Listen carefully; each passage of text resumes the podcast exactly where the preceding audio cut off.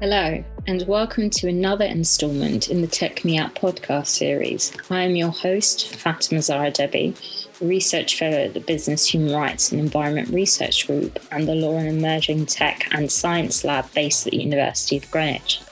In today's episode, we will turn to a technology that at first glance seems to belong only within the realm of science fiction novels and films, but at second glance has recently become more than just fiction lethal autonomous weapons.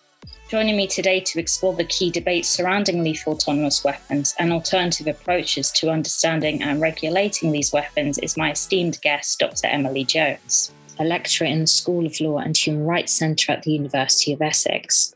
She's a generalist public international lawyer whose interdisciplinary work combines theory and practice. Her work cuts across gender and international law, international environmental law, the law of the sea, science, technology, and international law, post human legal theory, gender and conflict, and political economy, imperialism, and international law.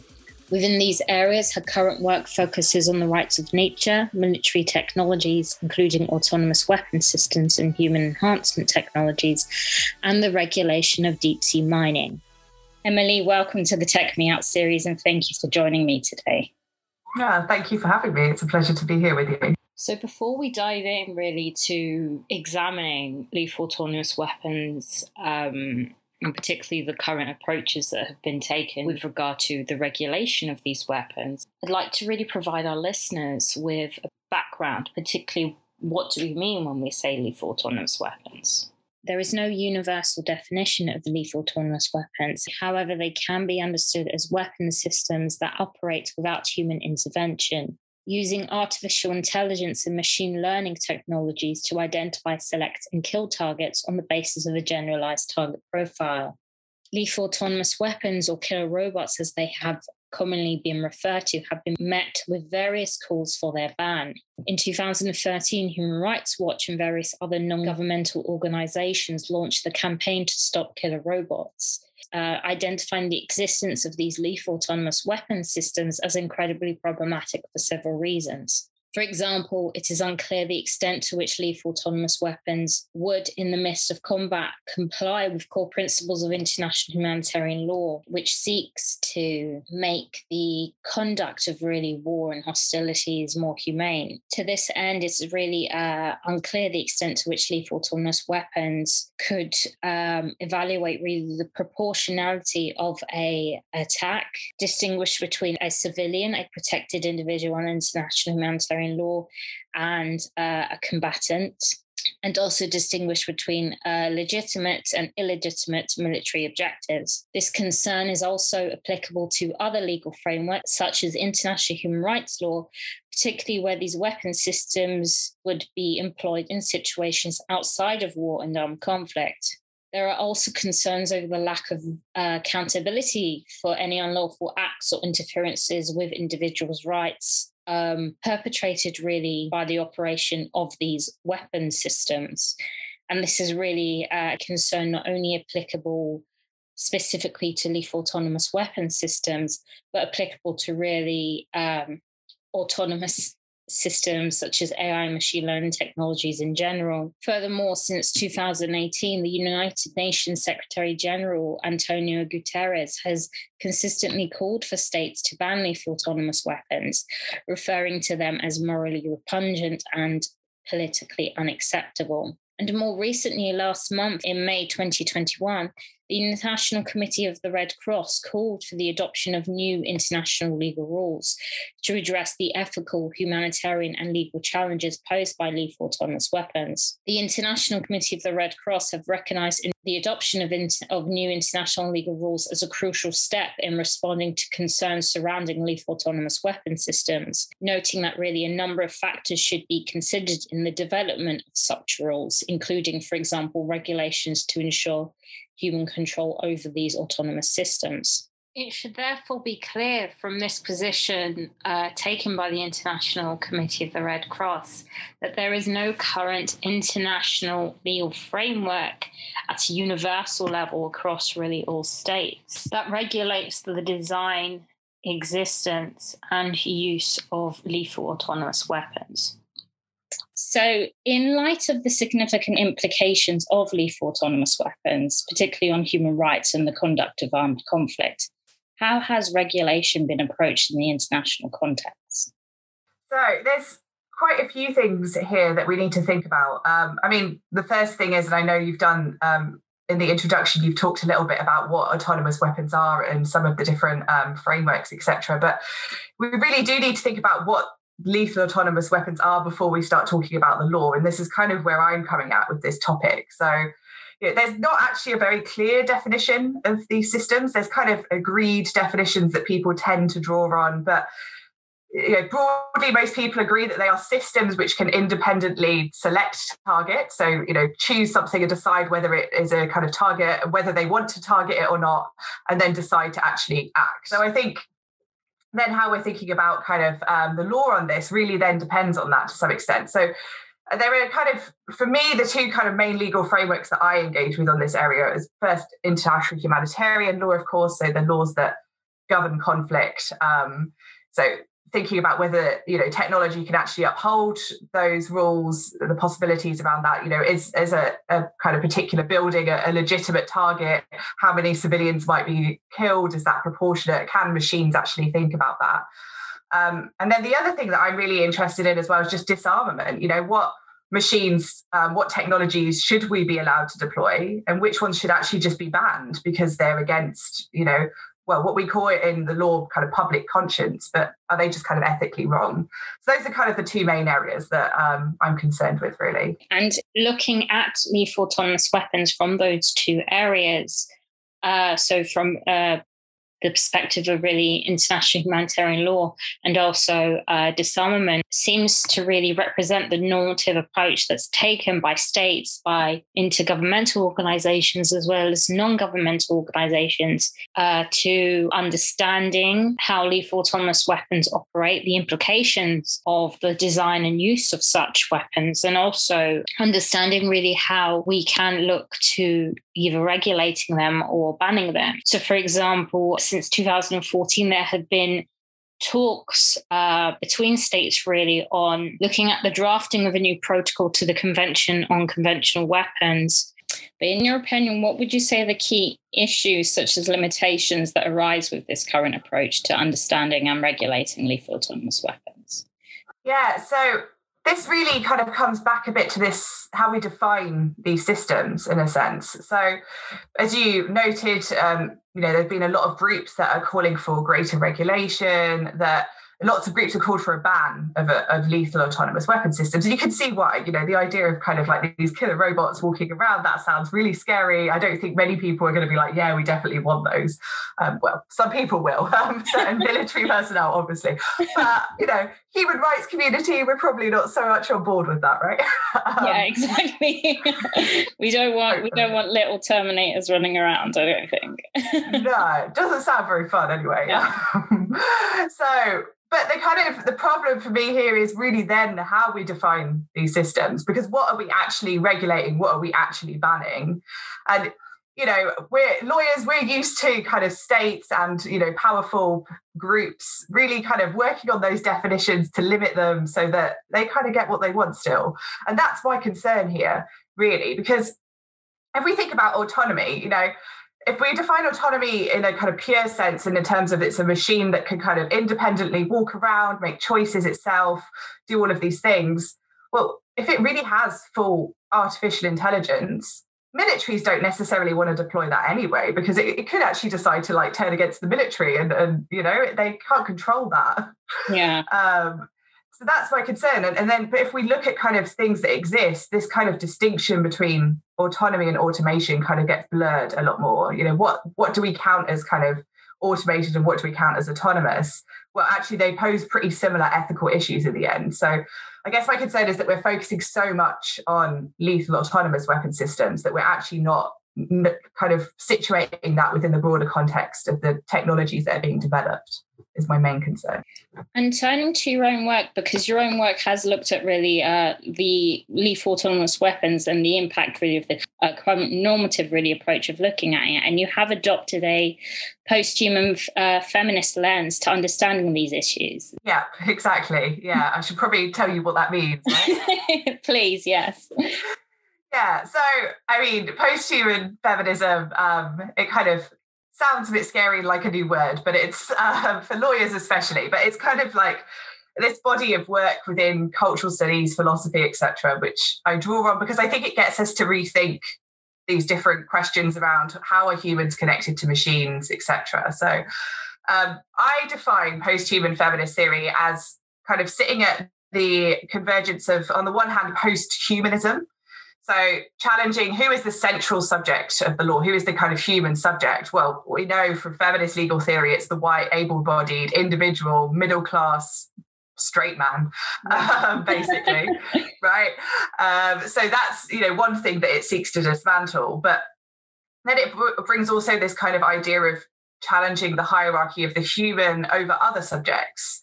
So, that could be the environment and non human animals, but also machines.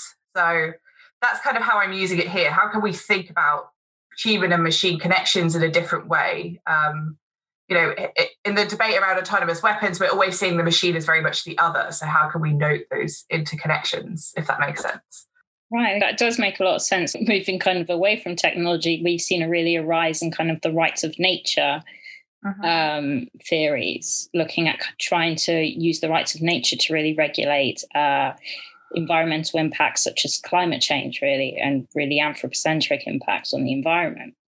But turning back to uh, technology, so applying kind of a um, a post-human feminist lens to these debates surrounding lethal autonomous weapons how does it seem? I mean you've mentioned that obviously redefines these connections between machine and uh, humans. Could you elaborate really on that?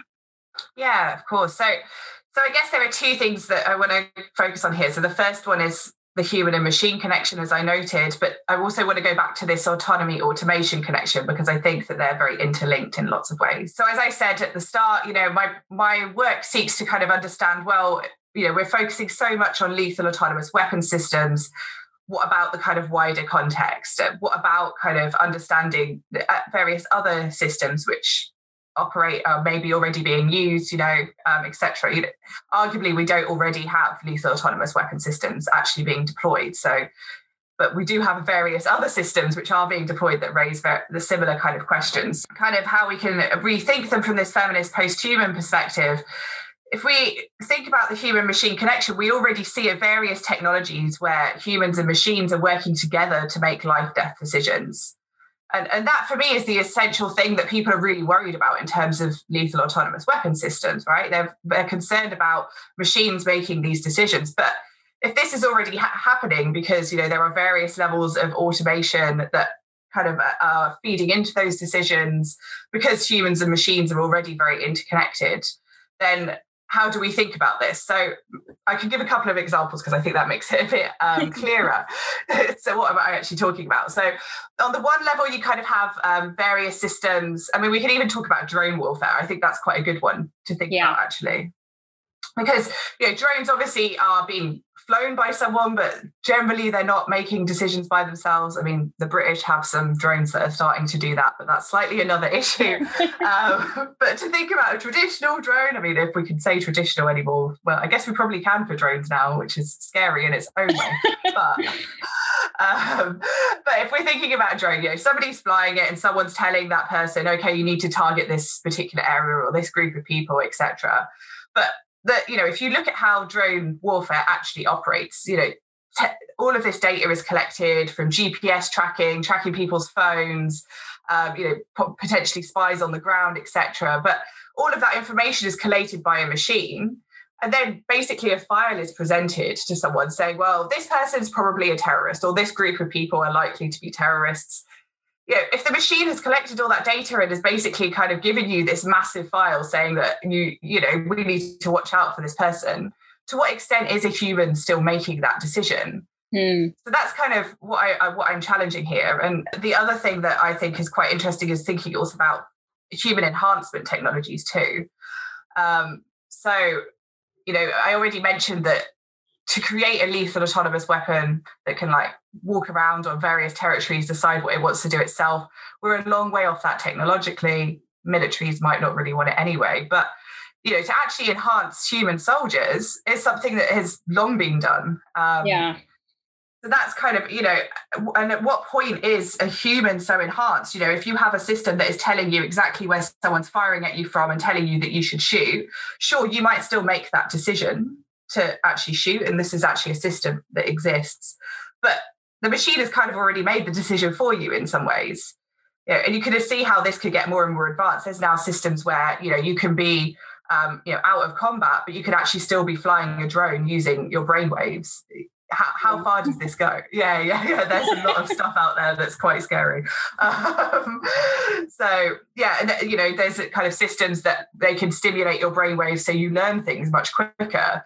You know, at what point does a human become so enhanced that the same ethical questions arise as they would with a lethal autonomous weapon because they are so enhanced and they have so many machines feeding into their decision making process so that's what I think you know this post-human feminist lens allows us to think through in some ways. Yeah, and it seems to raise concerns, particularly if you've got technologies that can really um, stimulate our brain waves. There's a concern really of if that was to be used as a uh, weapon of uh, that's deployed in combat as well.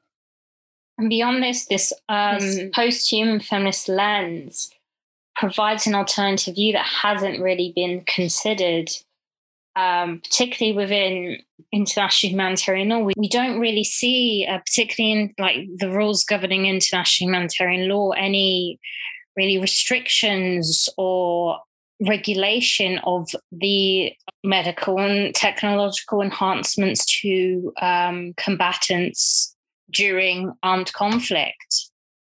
Um, so that's that's a really interesting point that's uh, that you've raised really here. Uh, um, and you've raised through uh, the adoption of this lens, this post human feminist lens in your own work. Turning back to really um, post human feminism, does it really provide any um, solutions to the current way that we've looked at lethal autonomous weapons or even sought to really regulate them? Yeah, so I think I think it does. Uh, you can obviously disagree. Other people might disagree, but yeah, my my perspective on this is well, international humanitarian law, for one, is it's trying to do its best in kind of trying to make conflict more humane. That's kind of the role of that area of the law. But in the end, it's still kind of allowing and justifying conflict. So there's kind of a, a limit there, and I think there's a limit to how much it can apply to these new technologies. Uh, it just gets very complicated.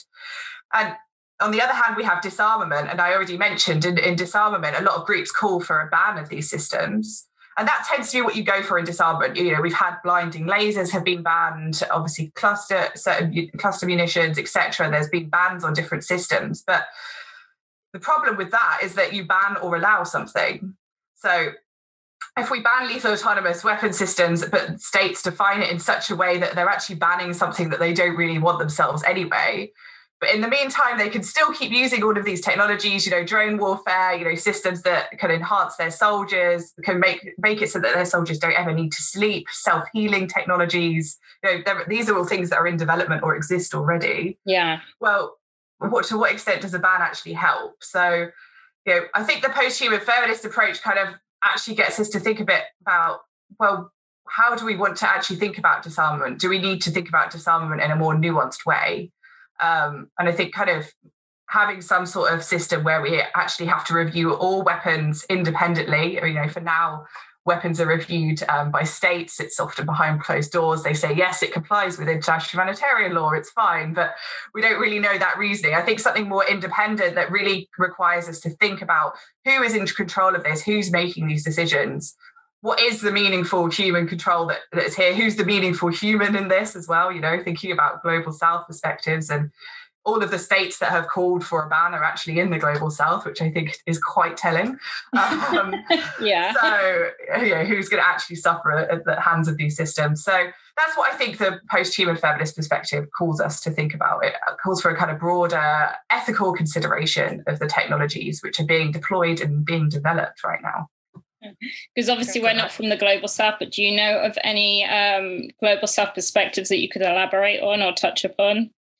So, I mean, the only things that I've seen, uh, this is also the problem with kind of a lot of um, these things. The big NGOs are mostly based in Europe, um, yeah.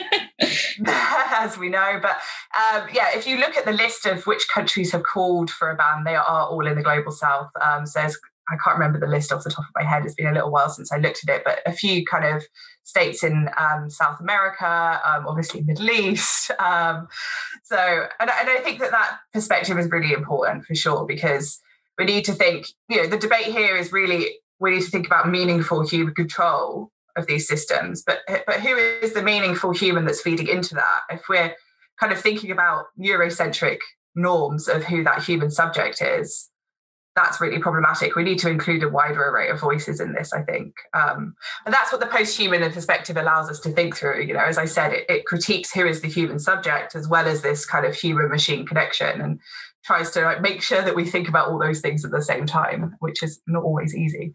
Um, yeah. Yeah, absolutely. And particularly we find that a lot of human rights obviously tries to put the human really the victim um, at the end of the day at the center and I believe that post-human feminism. Would you say that um, post-human feminism is trying to really put uh, or consider really those that will suffer at the hands of this sort of technology? Because on the one hand, we're looking at human interaction um, with regard to who's controlling, but what about who suffers at the end of that? Uh, any unlawful acts perpetrated by this technology?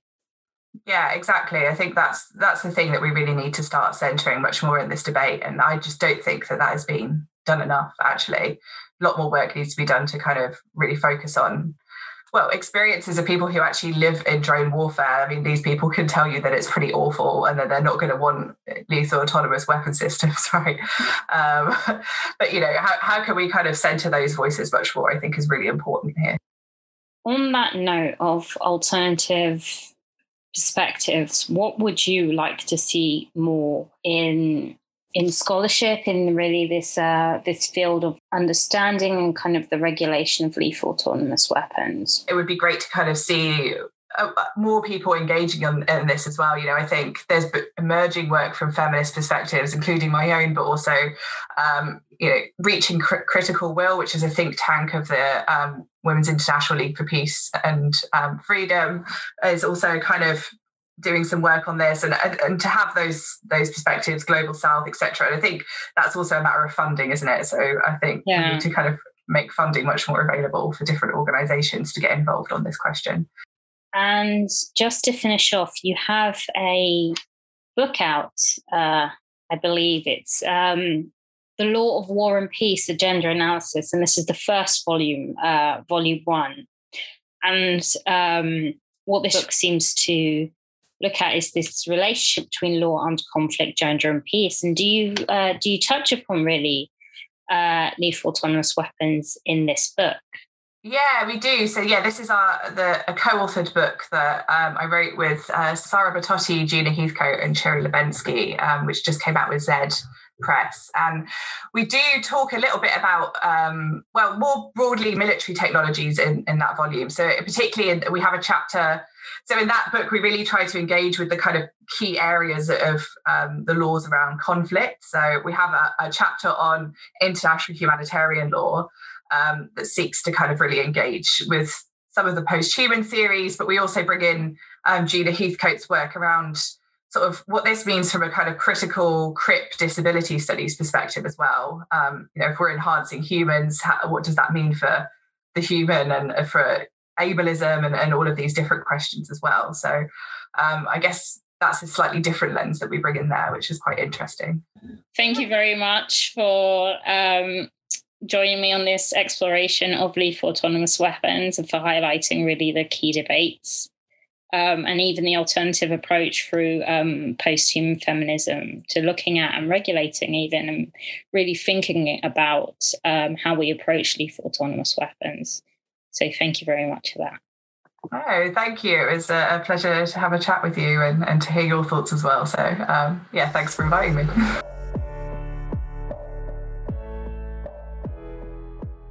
and there you have it post human approaches in a post human world.